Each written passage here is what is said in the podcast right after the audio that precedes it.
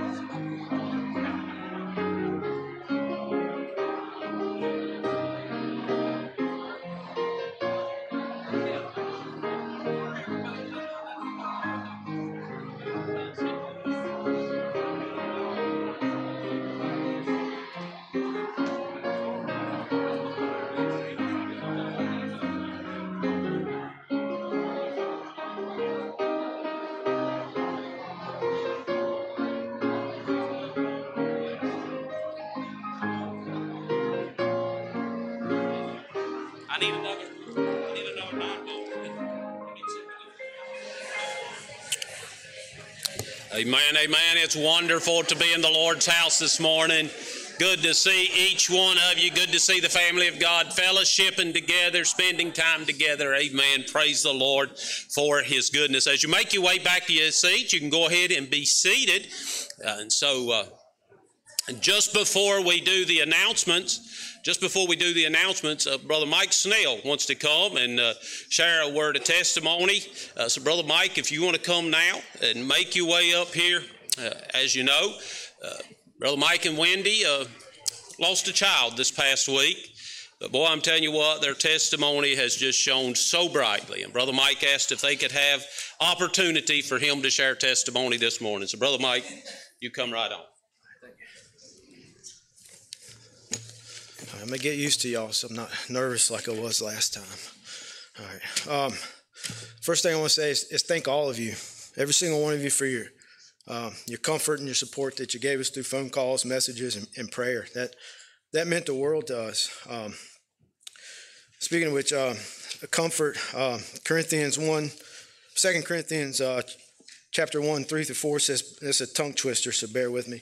Blessed be God, even the Father of our Lord Jesus Christ, the Father of mercies, and the God of all comfort, who comfort us in all our tribulation, that we may be able to com- comfort them which are in any trouble by the comfort wherewith we ourselves are comforted of God. Um, that's what y'all did for us. Um, you took the comfort that God has given you and shown you through your pain and sorrows and you shared that comfort with us. Um, so now we're also able to be able to do that for others now and, and share that comfort because we know we know how that feels and, and, what that means. So we're able to pass that along to others. So there's one good thing that that's uh, been a takeaway from all this. Um, also, also, um, although it wasn't God's plan for us to have this baby, um, all of this was still part of His plan. We believe that. We want y'all to believe that too. Um, I want all of you to know that God heard all of the prayers, and none of them were in vain. Okay, none of them, that that's not our God. He He heard us, and they're not in vain. None of this was in in vain. God knows what He's doing. Um, maybe maybe this was uh, to help us realize how big of a family we have. Uh, in, in less than a year's time, I, I, can't tell you how many new brothers and sisters I have out here with all y'all. I mean, that that's just amazing. Um, Maybe it's to, maybe all this was to prepare us and strengthen us for the road ahead. Uh, maybe this was a test of our faith. I just keep thinking about Job all the time. Uh, maybe it was all these things and then some. We don't know, but what we do know is that God was with us and we were with God. That, that's the most important thing is, is, to be with God. I think I heard it somewhere. They were going into battle or something, getting ready to do something. They said, "Do you think God's with us?" And somebody said, "That's the wrong that's the wrong question. The question should be, are we with God? You need to be with God, and, and then He'll be with you and, and help you out. Um, so a year ago, um, this this would have been this right here is our fourth child, um, failed pregnancy, we'll say. Um, so if this had happened a year ago, we wouldn't have been able to handle this the way that we did. Um, we would have had anger. Our hearts would have hardened. We would have withdrew from everything, had resentment. Um, we would have been in a bad place. Um, we wouldn't have shared any of this with anyone. Uh, we just don't and didn't put ourselves out there like that. Um, we did this time because we felt like we were in a good place with all of y'all backing us and supporting us. Um, we didn't and still don't want um, anyone to, to feel sorry for us, okay? Because we, we're strong in our faith, and what we do want um, is for all of you to know that we are okay. Um, several months ago, we we started our life over again. We rebuilt our life with a new rock solid foundation. Everything we do and the decisions we make, they start with God. Uh, your comfort in God is what got us through this. So thank y'all for that. Um, so maybe there's another good thing to come from this. We know failed pregnancies are actually more common than we thought. I think this is because people don't like to talk about it. Maybe because of guilt, shame, sorrow, etc. We don't know. But we want everyone to know that if you have God truly with you and an awesome support and prayer group like you all, then you can talk about anything. You can get through anything. You can get get that burden off of you. Uh, just, just take your burdens, fears, anxieties, whatever is weighing you down, and take them to God. Um, If you don't know God or haven't been saved, please don't let your burdens or fears or whatever it is weighing you down. Don't let it hold you back and stop you. Don't think that you have to get your problems or issues sorted out first. Maybe you're afraid of commitment. Maybe you don't feel like you know enough about the Bible to be saved.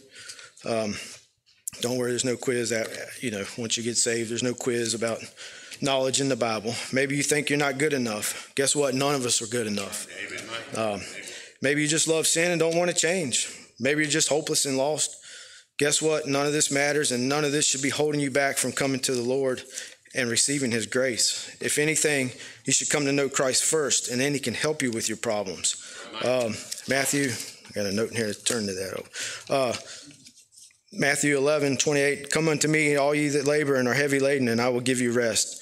Take my yoke upon you and learn of me, for I am meek and lowly in heart, and ye shall find rest unto your soul. For my yoke is easy and my burden is light. Let it go.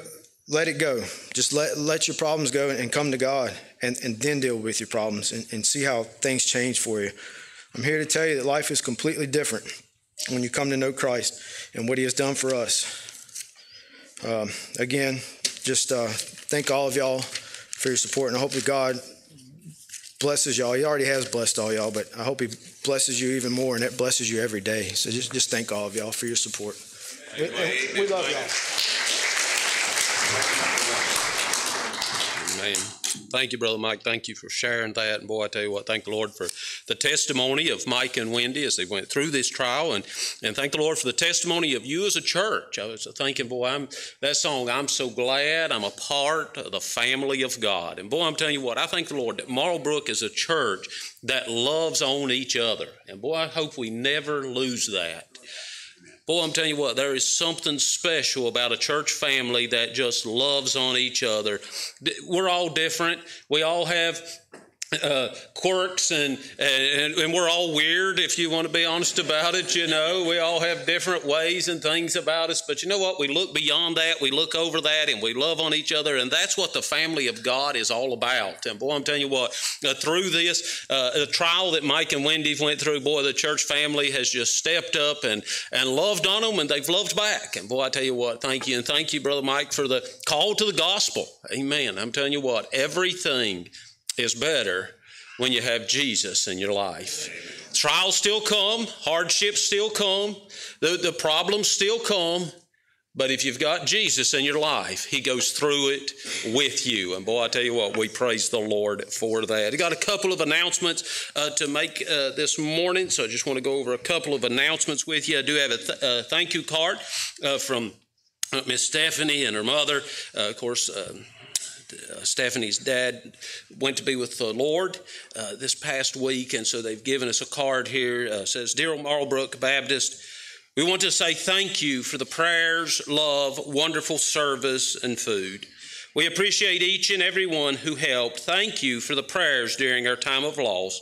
We love you, the Rhodes and the Tyree families. And so do continue to show your support to them as well. And, and, and let this, these uh, things be a witness to us that all of us, all of us have things that we're going through. Everybody has things that they're dealing with, things that they're struggling with. Let us just constantly be a people who strengthen one another. So do be in prayer for Miss Stephanie and her family, uh, Brother Mike and Wendy and their family, and the others. So a few other things. Uh, this evening, Brother Eloyd Harona, uh, he is a Filipino preacher. He actually preached for us uh, several years ago, right after we got back from the Philippines, I believe. Uh, he preached for us here. Uh, he is in the States. He is raising support. he contacted me this weekend looking for a place to stay. And uh, so uh, I said, Well, do you have somewhere to preach uh, Sunday night? And he said, No, I don't. And so he said he, he'll be here with us uh, this evening. Several of you met him while we were on the trip there to the Philippines. Uh, he is married now and he's raising support to go back to the Philippines. So he'll be here preaching for us, singing for us this evening. So looking forward to having him here with us this evening. Uh, November 15th. November 15th is our end of the year uh, business meeting. That's a Wednesday evening at 7 o'clock.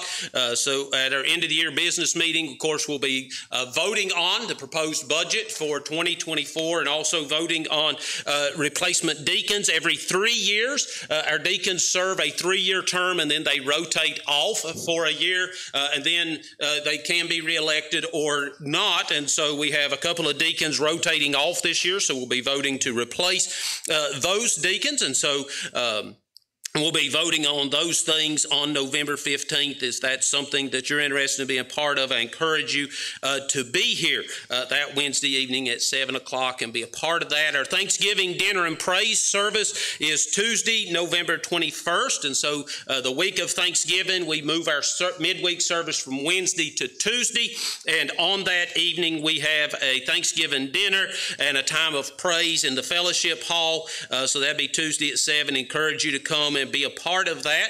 Uh, Bonnie uh, is putting together a list of menu items. So if you're able to help bring some of those items, see Bonnie uh, for what items it is that you need to bring. And then this Friday, this coming Friday uh, at 7 o'clock, will be our first nativity rehearsal over at the fairgrounds. So if you have signed up to be a part of the rehearsal or a part of the nativity, do your best to be there at that rehearsal uh, so we can uh, kind of see who we have and we can assign people to their roles and get things sorted as far as what costumes we're going to need and so forth. I tried to send out a link to the YouTube to everyone that I had contact information for. If you did not get that link to the YouTube video from where we did it last year, let me know. I'll be happy to send that to you. I encourage you to watch it. Uh, just remind yourself of how the program flowed uh, so that we can start getting this put together and looking forward uh, to that. There is a, a, baby blessing table for Jake and Kaylee Griffin, and uh, that little one is still hanging in there. Here a few weeks ago, we thought he was going to show up, but he's out, nope,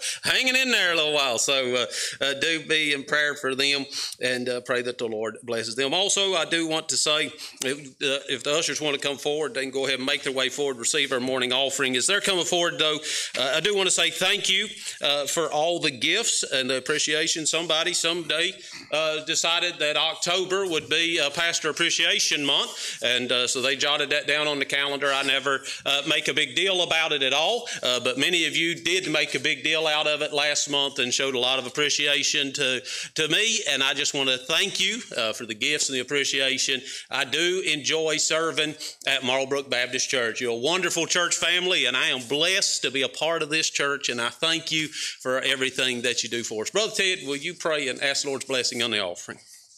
Father God, we just thank you for the service that we've had so far. We thank you for the testimony. We thank you for the special music. Father, we just thank you for this church. Father, we pray that you will use this offering for the missions and ministries of our church, that many might come to know Jesus as Lord and Savior. We pray this in His holy name. Amen. Amen.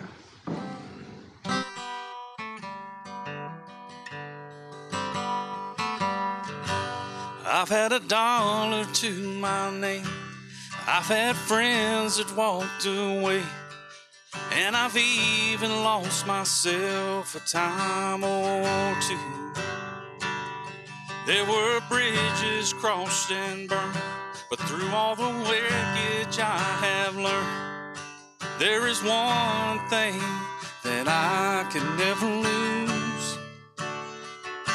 If I got Jesus, I got all that I could ever need. Take the world away from me, and I'll be okay. If I got Jesus, there's hope that's living deep inside a joy that I could never hide, and a safe place to fall. If I got Jesus, I got it all.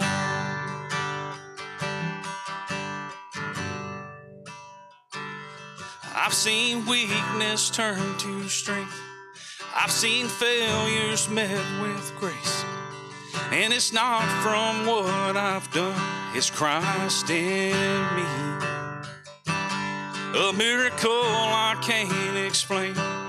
Oh, he's given me his name. I'm the richest man that I could ever be.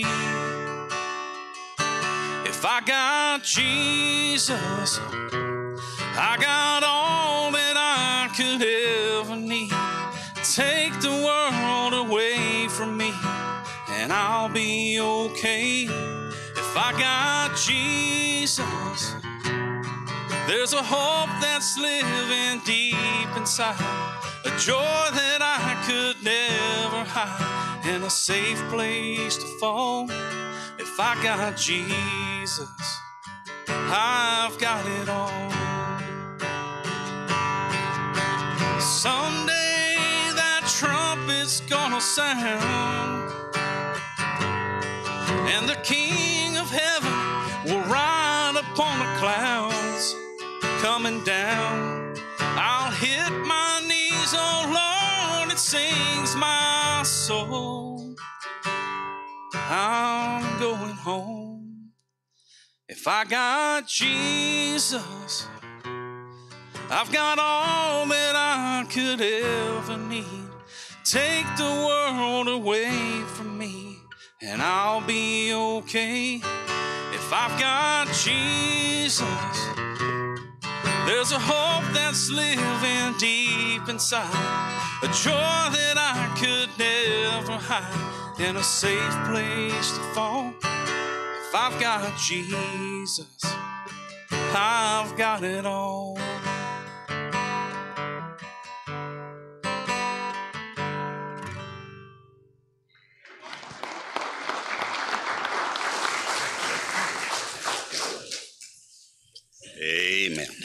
Beautiful job. Beautiful song. Amen.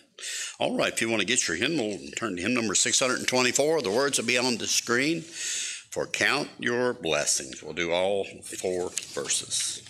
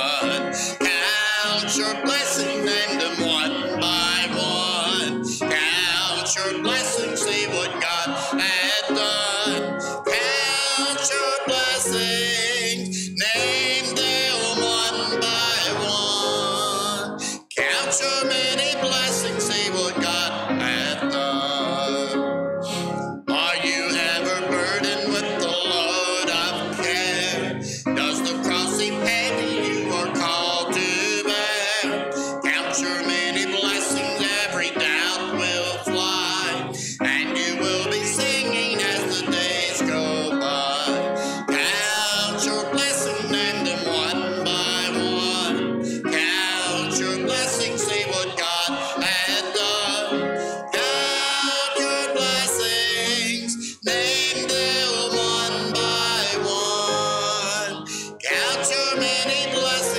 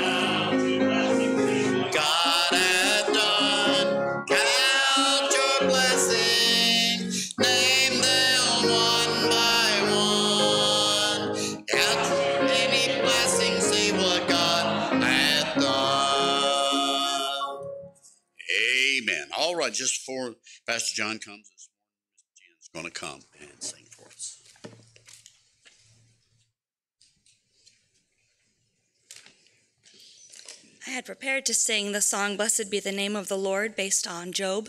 And this morning, Miss Wendy shared this verse, and it was Job 120. Then Job arose, rent his mantle, shaved his head, and fell on the ground and worshiped.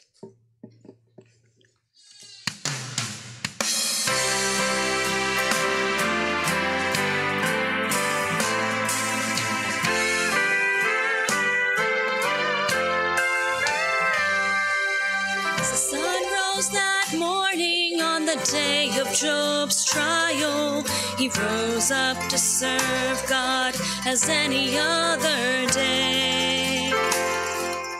Bound and determined to live in God's favor, and nothing would stand in his way. Then the messengers came one by one with their stories. In just a few moments, Job lost all he had. From great wealth to riches to the health of his body, and even his children were dead.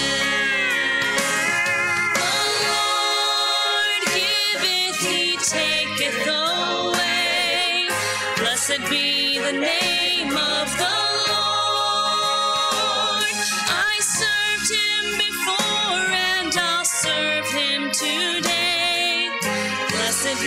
the name of the Lord. Then his wife came before him to voice her opinion. She said, You should end it, just curse God and die. Job rose from the ashes and looked towards the heavens, brushed back the tears from his eyes.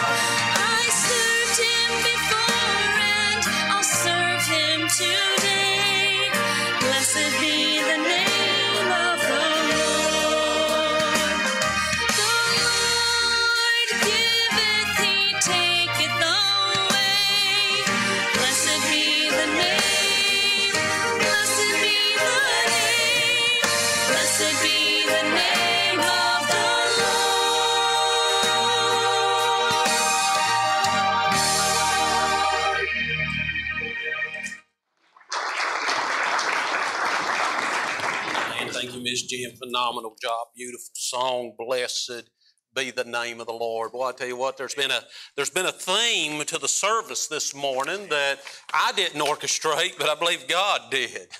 There's been a theme to the service this morning of giving glory to God despite our circumstances. Giving glory to God despite the troubles we face, the problems we encounter, giving glory to God. Job said, The Lord giveth, the Lord taketh away. Blessed be the name of the Lord. You know, I wonder if there's someone here this morning that God wrote a message different than the one I wrote, and you've been struggling with giving God glory in face of your circumstances. Maybe there's someone here that's been battling something and something's going on in your life, and you've been struggling with saying, Blessed be the name of the Lord. I don't know about you, but as I've sat in this service this morning, I've seen how God just fit every song, every testimony. He has fit everything together. And there has been a message that's went out that said, regardless of my circumstances, blessed be the name of the Lord. I encourage you this morning, if you are allowing bitterness to grow in your life, learn to say, blessed be the name of the Lord. Blessed be the name of the Lord. If you look at that story of Job, if you look at that story of Job, the Bible says that Job, in the midst of his despair, he went and he sat on the altar. And you say, why would he go sit on the altar? Because in the midst of his trouble, at the bottom of the barrel, when it couldn't get any worse, Job went and sat on the altar. What is the picture of an altar? The picture of the altar is where you sacrifice. In the bottom of the barrel, Job went and sat on the altar and he said, God, if there is anything else that you need from me, I am yours. Take it. I belong to you. Boy, I'm telling you what, what a testimony. Blessed be the name of the Lord. Thanks to everyone who has listened to the Lord in preparation for this Sunday and has listened and followed and obeyed the Lord and allowed the Lord to speak through you. We're going back to the book of Romans this morning. Boy, I tell you what, I hope that y'all are not getting tired of Romans because the more time I spend in Romans, the more excited I'm getting about Romans. Boy, I'm telling you what, there is just a lot of truth here, and uh, I'm, I'm having a hard time uh, sticking with uh, the next two messages because I'm really wanting to get to the third message. I'm telling you, boy, the, the message that is coming in a couple Sundays, I just wanted to skip everything and get to it uh, because, my goodness, what a powerful truth uh, that we're going to explore here in Romans chapter number three. But I believe it is important uh, for you to get uh, what we're going to see here in a couple of Sundays. I think it's important that we lay the groundwork. And so we're going to continue uh, preaching through these passages. I pray pray.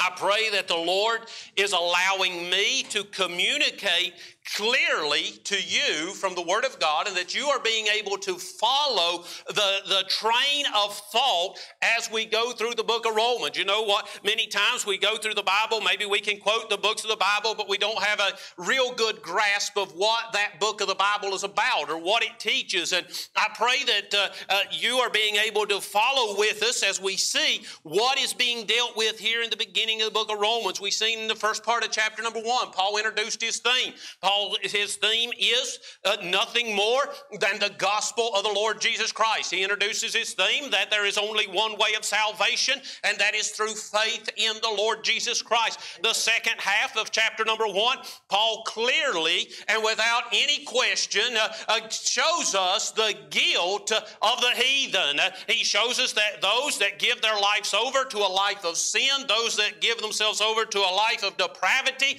are headed for judgment judgment. He comes into chapter number two, and of course, the moral man uh, steps up and says, uh, I am not the heathen. I do not live like that. I do not partake like that. So I should be okay. And Apostle Paul takes uh, the first half of chapter number two, and he clearly explains uh, that mora- morality and good works, depending on yourself and what you're able to do, will not ever get you into heaven because salvation is only uh, through grace uh, and faith uh, in the Lord Jesus Christ. Uh, then we see the religious man steps up in the second half of chapter number two, uh, and the religious man steps up and says, uh, Well, I'm not a heathen, neither am I trusting in my good works, but I am trusting in my religion. And we see how that they put their faith in the fact that they knew the law, they put their fact in the faith that they had obeyed and complied with the law, they had followed uh, with the ceremonial rites of circumcision. They said, therefore, uh, we must be okay. And Paul took the second half of chapter number two and he let them know uh, that if you are trusting in what you are able to accomplish in the law, there is no salvation for you because salvation only comes through faith in the Lord Jesus Christ. This is the point that Paul is driving home over and over and over again. Now we come to chapter number three and we find an interesting thing takes place. Because uh, as you see all along, Paul has said the heathen are guilty, and the, and, and the heathen didn't deny that. Paul said the moral uh, are guilty, uh, and the moral doesn't deny that. Uh, now, last week in the message, when we were looking at the religious man, we said often the hardest person to convince uh, uh, that they need God is those who are trusting in their religion. And we see in the second half of chapter number two that Paul explains the guilt of the religious man.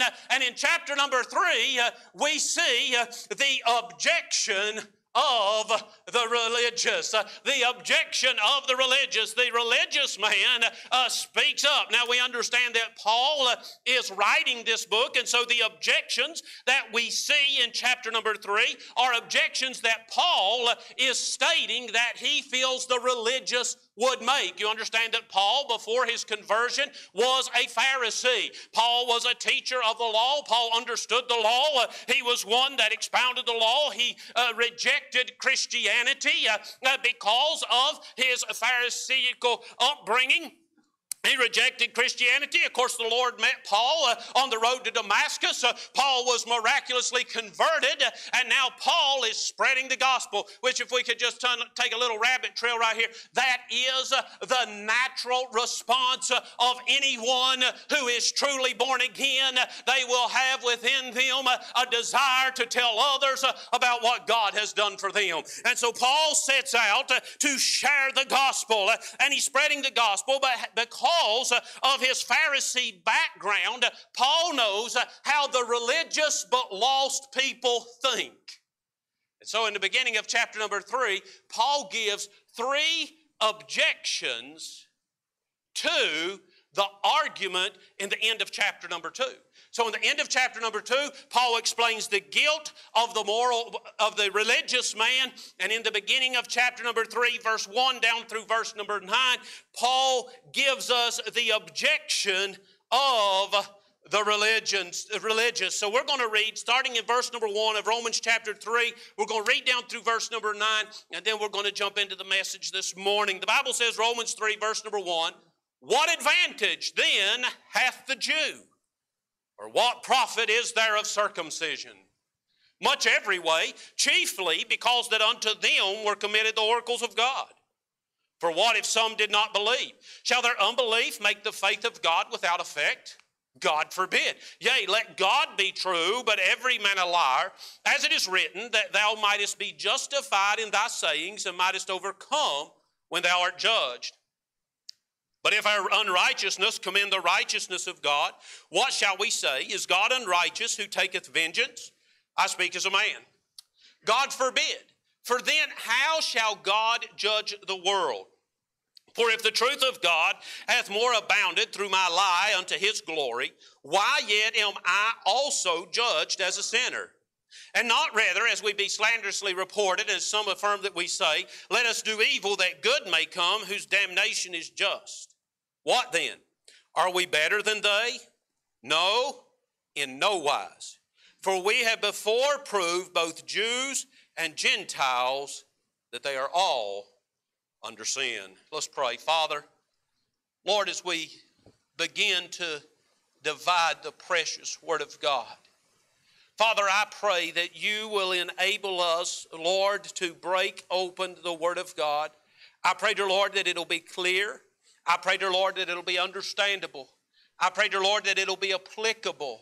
Father, I pray as we look at this message that, Lord, we won't, uh, we won't be those, Lord, who uh, cast it back on the Jews or, Lord, we cast it over to our brother, but, Lord, that we will open our own hearts. We will examine ourselves, and, Father, we will see if we are guilty, uh, Lord, of putting our faith in something other than the death, burial, and resurrection of yourself. Lord, I pray that you will be with us as we go through this message. Lord, I pray that you'll speak to hearts. Lord, I pray if there be one here in this service this morning that doesn't know you as Savior, oh Father, Lord, would you open their eyes, open their minds, open their hearts, and Lord, I pray that they'll put their trust in you. Father, I pray, dear Lord, for those of us here, uh, Lord, who have put our trust in you, that Father, Lord, as we understand, uh, uh, Father, the truth of salvation and what it means, uh, Father, Lord, that it will generate in us a desire to spread the gospel. To the world around us. Thank you for your word. Thank you for preserving your word. Lord, that we might have it, that we might study it. Lord, that we might know you. Bless in the service, I pray. And Father, we'll thank you in Jesus' name. Amen. And amen. Now, as we go through this passage of Scripture, I'll give you something that will help you to follow along and understand this passage of scripture. When we if you read this passage verse 1 through 9 you just read it straight through it can be a confusing passage of scripture to read if you do not understand what is taking place in this passage. When you look at this passage of scripture we see that there are questions and answers questions and answers throughout the passage. Verse number 1 is a question that is asked verse number 2 is an answer and we'll come back and cover these uh, better in just a moment but I just want to give you the structure so you can follow with me. Verse number one is a question, verse number two is an answer, verse number three is a question. Verse number four is the answer. Verse number five is a question. And verse number six down through verse number eight is the answer. So whenever you look at this, you see verse number one is a question. Verse number three is a question. And verse number five is a question. These questions uh, are the objections that Paul feels uh, that the religious would raise because of the argument that he gave in the end of verse number two. So we're going to look at each of these objections uh, this morning uh, and then look at the answers that reveals the fallacy of each objection. The first objection that Paul anticipates coming from the religious uh, is what we see in verse number one is the Jews are saying, if what you say is true, Paul, if what you say is true concerning the guilt of the religious, uh, then Scripture is deceptive. Objection number one if what you say about us is true, then Scripture is deceptive. Uh, the Bible says there in Romans 3 and verse number 1 What advantage then hath the Jew, or what profit is there of circumcision? In other words, the Jews would respond to Paul saying that the religious were guilty, that the Jewish nation was guilty because they were putting their faith in their religious works rather than in God. They would respond, then what profit is it? What advantage is it to be a Jew? You see, the Jews understood that they were God cho- God's chosen people. Uh, they very religiously uh, protected their lineage and their heritage back to Abraham. Uh, they knew well the story uh, of Abraham being called out. Uh, they knew well the promise that God had given to Abraham. Uh, they knew well that they were the descendants of Abraham, and as thus they were God's chosen people.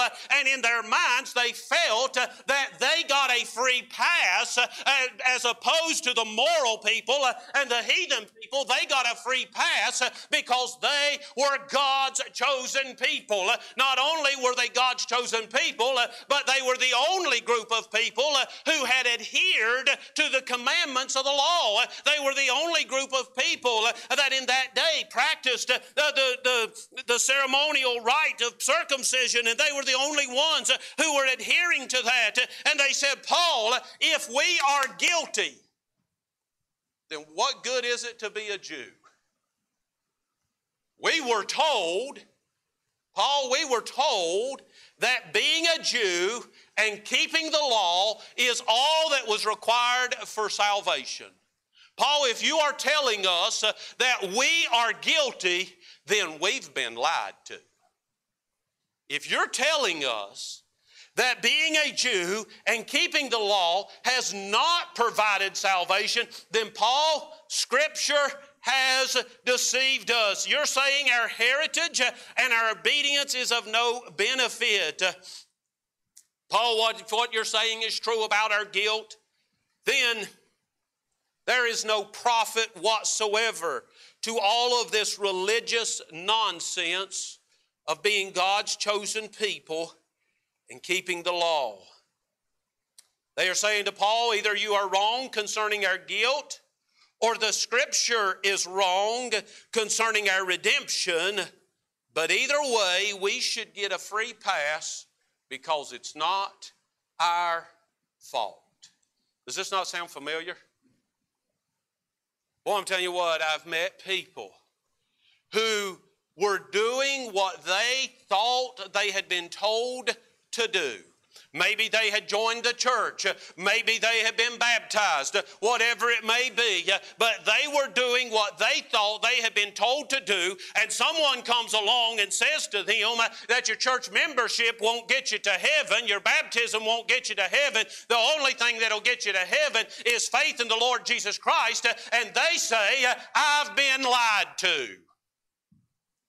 They were putting their faith uh, in something other than the Lord Jesus Christ, uh, and they want to accuse the person who is revealing the truth uh, that they've been lied to. In verse number two, Paul answers this objection by pointing out that they do indeed have an advantage. Although uh, being a Jew does not save them, they do have an advantage. And in verse number two, Paul points out this religious advantage. Verse number one, they ask the question, What advantage then hath the Jew? Verse number two, Paul says, Much every way. Boy, I love the way he answered that. What advantage do we have? Paul said, You have all the advantage in the world. Chiefly because that unto them, unto you, the Jews, were committed the oracles of God. Paul, if what you're saying is true, then what's the benefit uh, of our Jewish heritage? What's the benefit of the law if you're saying that we're still guilty? Paul said, I'll tell you what the advantage is. You have access uh, to the Word of God. That uh, your advantage. Unto you was committed the oracles of God. Paul under Paul's answer was that they had not been deceived, but that they had misunderstood. The Word of God had not deceived them, but they had misapplied it and they were putting their faith in the wrong thing, but they did have a huge advantage over those that had never heard. You see, they said, What advantage is there to being a Jew? Paul said, You have a huge advantage. You've got the prophets. Unto you and your people was given the word of God. You have got the prophets. You have the prophecy of the Messiah. You've got all the signs. Uh, uh, you've got all the all the uh, marks. Uh, you're able to look for him. You know that he's coming. The other nations don't know anything about him. You've got the prophets who tell you of a coming Messiah. You have an advantage there. He said, not only that, he said, but you've got the law. And in the law, we clearly demonstrate that atonement comes through the shedding of innocent blood. You've got the picture of your redemption. You've got the promise of a Messiah. Say to me uh, that your heritage uh, is of no benefit uh, you have a huge advantage in that you have the oracles of God. They said, Paul, you're saying to me, you're saying to me that everything I've trusted in is of no good. Paul said, Oh, no, I'm not saying that. I'm saying that instead of putting your faith in it, you should have listened to it and allowed it to direct you to put your faith in Christ. We see that they said that they had been deceived, but Paul said, No, no, you have a huge advantage. Being a Jew didn't save them, but it gave them a tremendous advantage in being able to come to salvation. Today, there are many who ask the same question If going to church doesn't save me, then why should I go to church?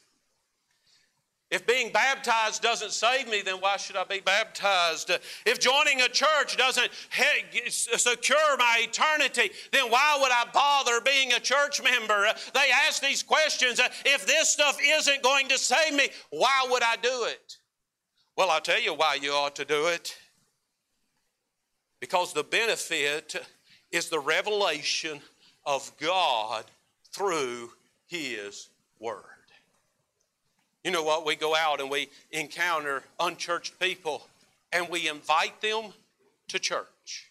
Why do we invite unsaved people to church?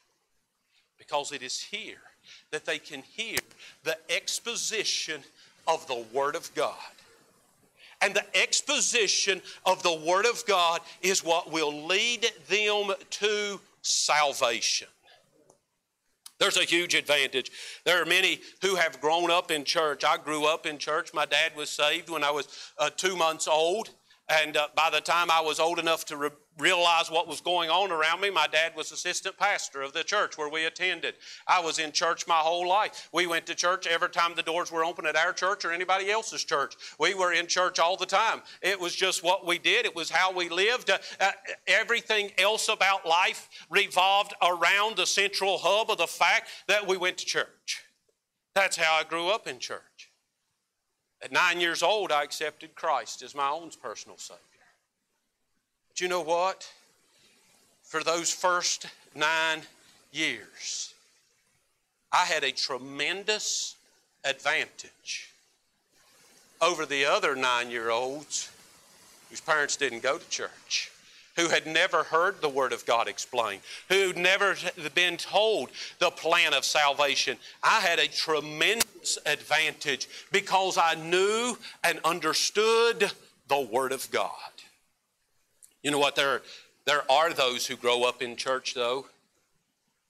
They hear the Word of God preached and being taught, and they never put their faith in Christ, but instead, they put their faith in the fact that they grew up in church.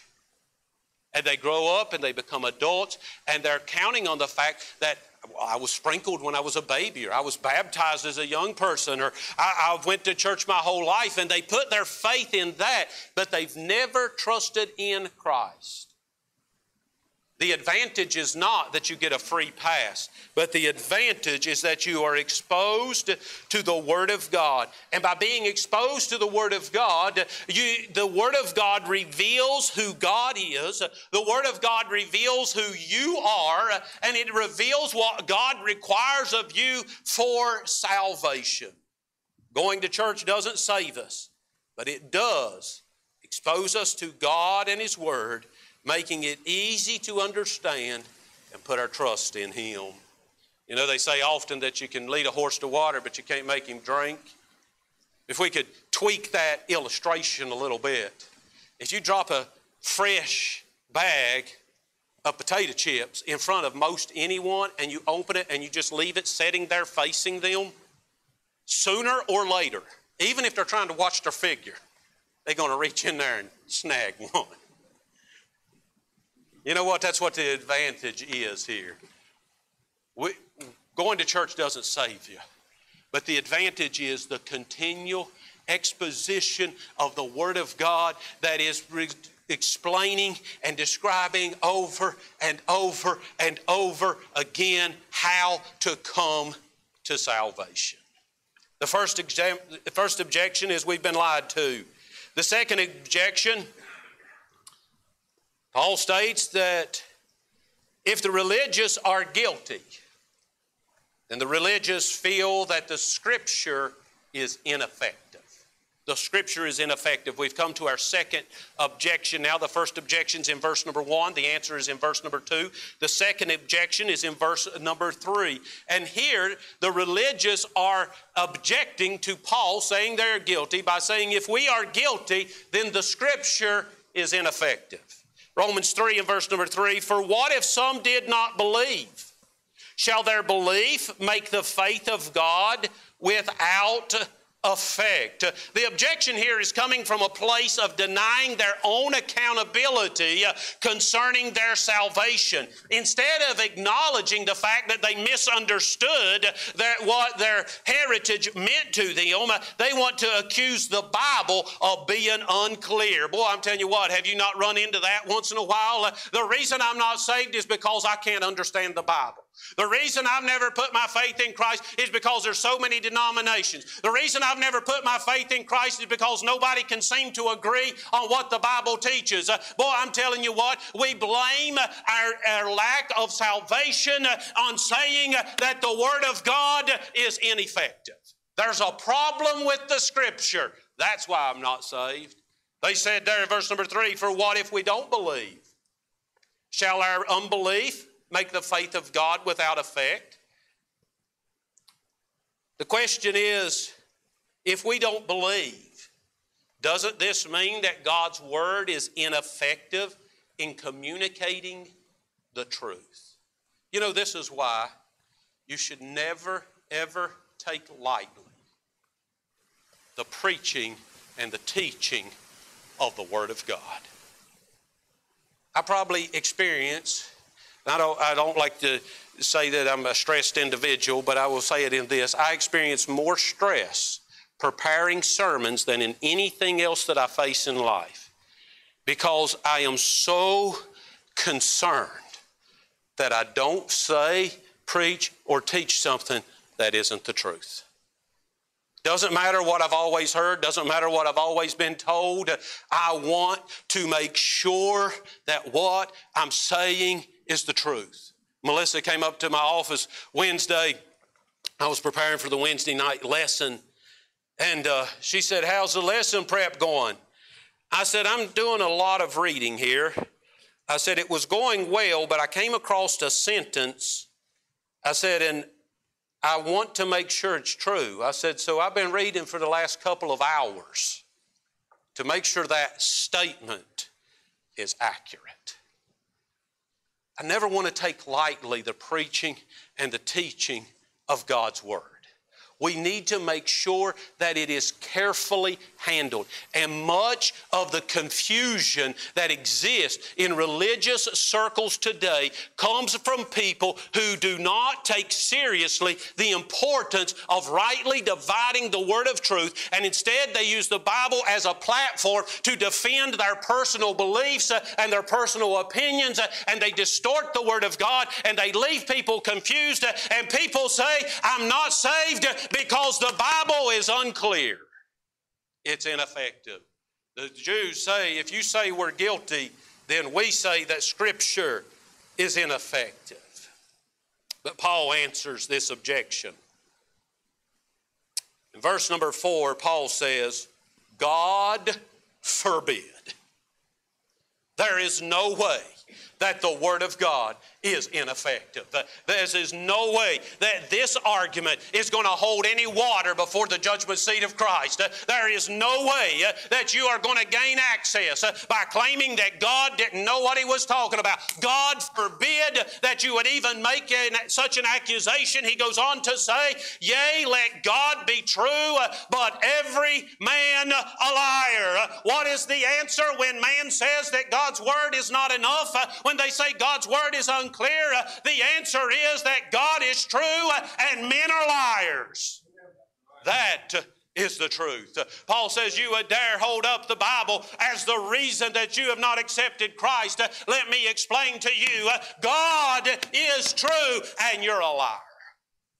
Anyone who truly desires to know and understand the Word of God, the Bible tells us that the Holy Spirit of God will open His Word to us.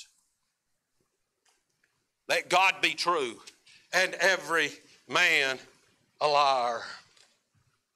The problem isn't God's Word, the problem is man's mistreatment of God's Word.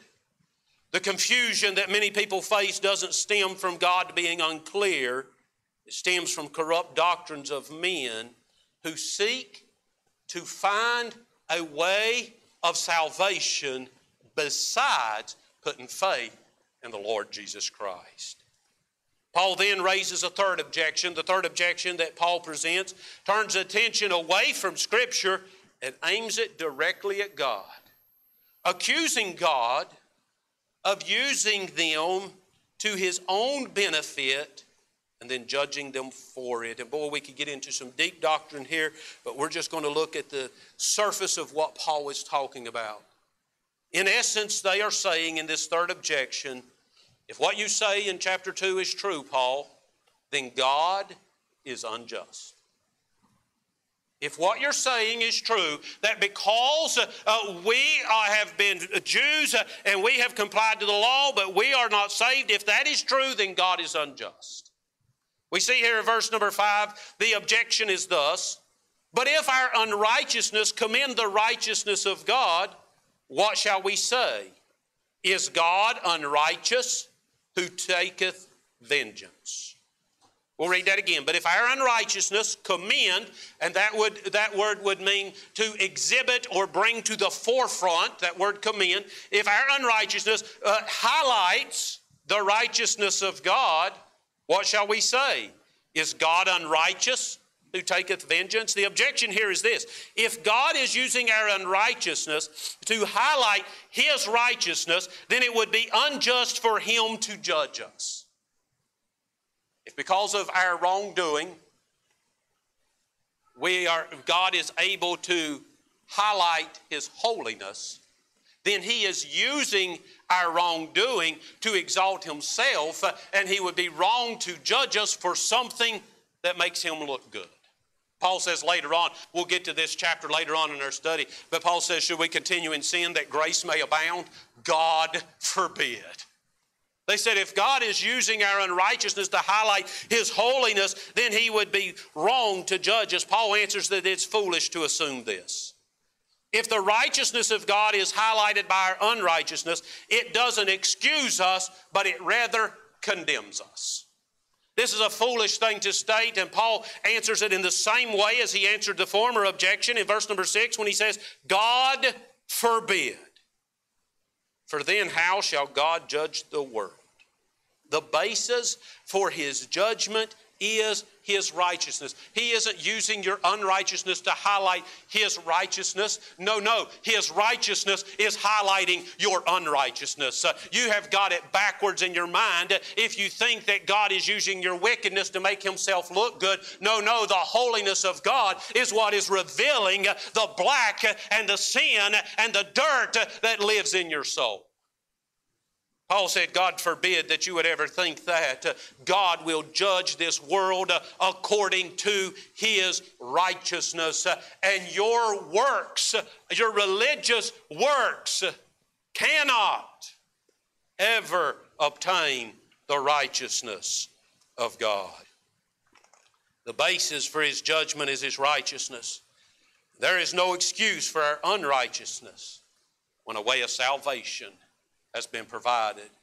Paul then concludes his answer to the objections of the religious with a clear statement in verse number 9. Here we see the conclusion of these objections. All are condemned. Verse number 9. What then? This is the Jews asking, What then? Are we better than they? They have this advantage in having the gospel. Are we better than they, the heathen and the moral? People, Paul answers, no, in no wise. For we have before proved, both Jews and Gentiles, that they are all under sin. That phrase they're all under sin, uh, indicates that all human beings are under or controlled by the power of sin. All are under sin. So are the religious better than the moral or the heathen? No. All are under the power of sin. The only escape uh, from the power and penalty of sin is found through repentance and faith uh, in the shed blood of the Lord Jesus Christ. Do the religious have an advantage? Yes, they do have an advantage. What is their advantage? They are exposed to the Word of God. But with advantage, greater advantage comes greater responsibility. You remember in chapter number one, he said that the Gentiles were a law unto themselves because their conscience judged, both accusing and excusing. The Jew had the oracles of God. And so not only does he have an advantage, but he's much more accountable to God if he rejects the knowledge that God has given him. I see this as a tremendous warning to the church today. Those who sit under the continued preaching of the Word of God, those who hear the Word of God expounded and explained, those who listen and understand the way of salvation, but they refuse to put their trust in the Lord Jesus Christ. They refuse to repent. They refuse to call on God for salvation. They have the advantage of hearing the Word of God, but they have the accountability of having the Word of God, and they will be held accountable much greater so if they reject the Word of God. All are condemned. There is no salvation there is no salvation but through the faith of the Lord Jesus Christ. There is nothing that I can do of myself. There is nothing I can do in myself. There is no amount of good deeds that I can do. There's no amount of religion I can adhere to that will merit eternity. The only thing that will merit eternity is to recognize myself as an undone, ungodly sinner, repent of my sin, and turn in faith to the Lord Jesus Christ, recognizing that in and of myself there is nothing I can do, but through Him I can live eternally in heaven. They begin chapter number three with this question What advantage then do we have? The advantage they have is the advantage that everyone in this building has this morning. You have heard and understood the preaching of the Word of God. God has made it easy for you to put your trust in Him. If we would, let's all stand to our feet. Miss Debbie will make her way to the piano. As Miss Debbie comes to the piano this morning, I'd love to invite you, if you have never put your trust in the Lord Jesus Christ, that you'd do so today. Perhaps you faithfully attend church. Perhaps you come to church. You're faithful to church. But perhaps you're trusting in the fact that you come to church to be what's going to get you to heaven. Whenever someone asks you if you're going to go to heaven when you die, you're like, Well, I go to church faithfully. Let me tell you that that's not going to do it. The only thing, the only thing that will secure your eternity is faith in the Lord Jesus Christ. As Miss Debbie plays on the piano, if the Lord spoke to your heart this morning, you come. Christians praying. I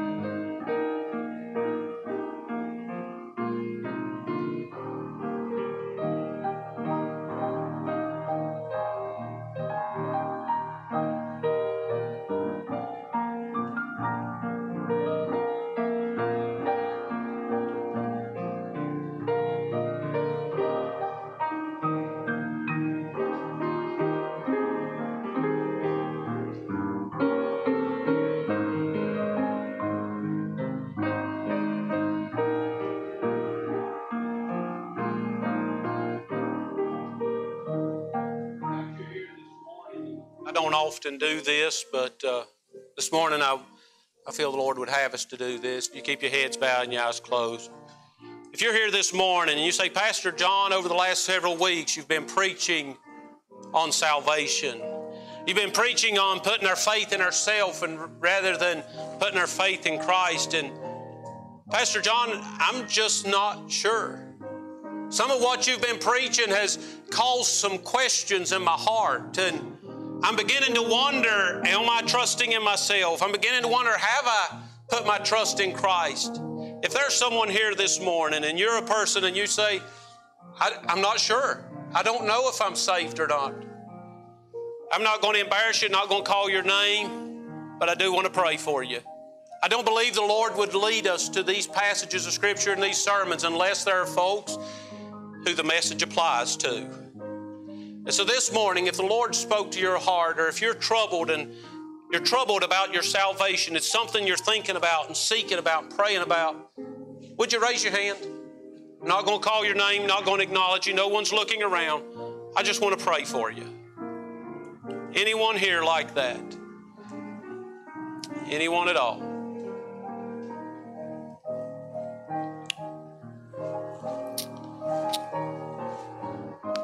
Amen. I appreciate each of you. Appreciate your attention. Appreciate you coming to the Lord's house. And as I said before, God's word don't go forth in vain. And whoever you are that the Lord is working on your heart, I pray that you will listen to Him. I pray that you'll take the Word of God seriously. You have a tremendous advantage. Don't let it pass you by. Allow God to work in your life. Don't forget this evening, Brother Eloyd uh, Harona is going to be with us. He and his wife, they'll be singing for us, preaching for us. Looking forward to them being here with us. Appreciate each and every one of you being in the Lord's house this morning. Brother Colin, would you pray and dismiss us from the service? just pray, we thank you for salvation by grace faith, and that whosoever shall on the name Lord can and will be saved. Just pray to you, Lord, you continue to promote the gospel message in this church, bless each one here, let us do what we do with your word as a called forth, bring us back at the next appointed time, in Christ's name I pray. Amen.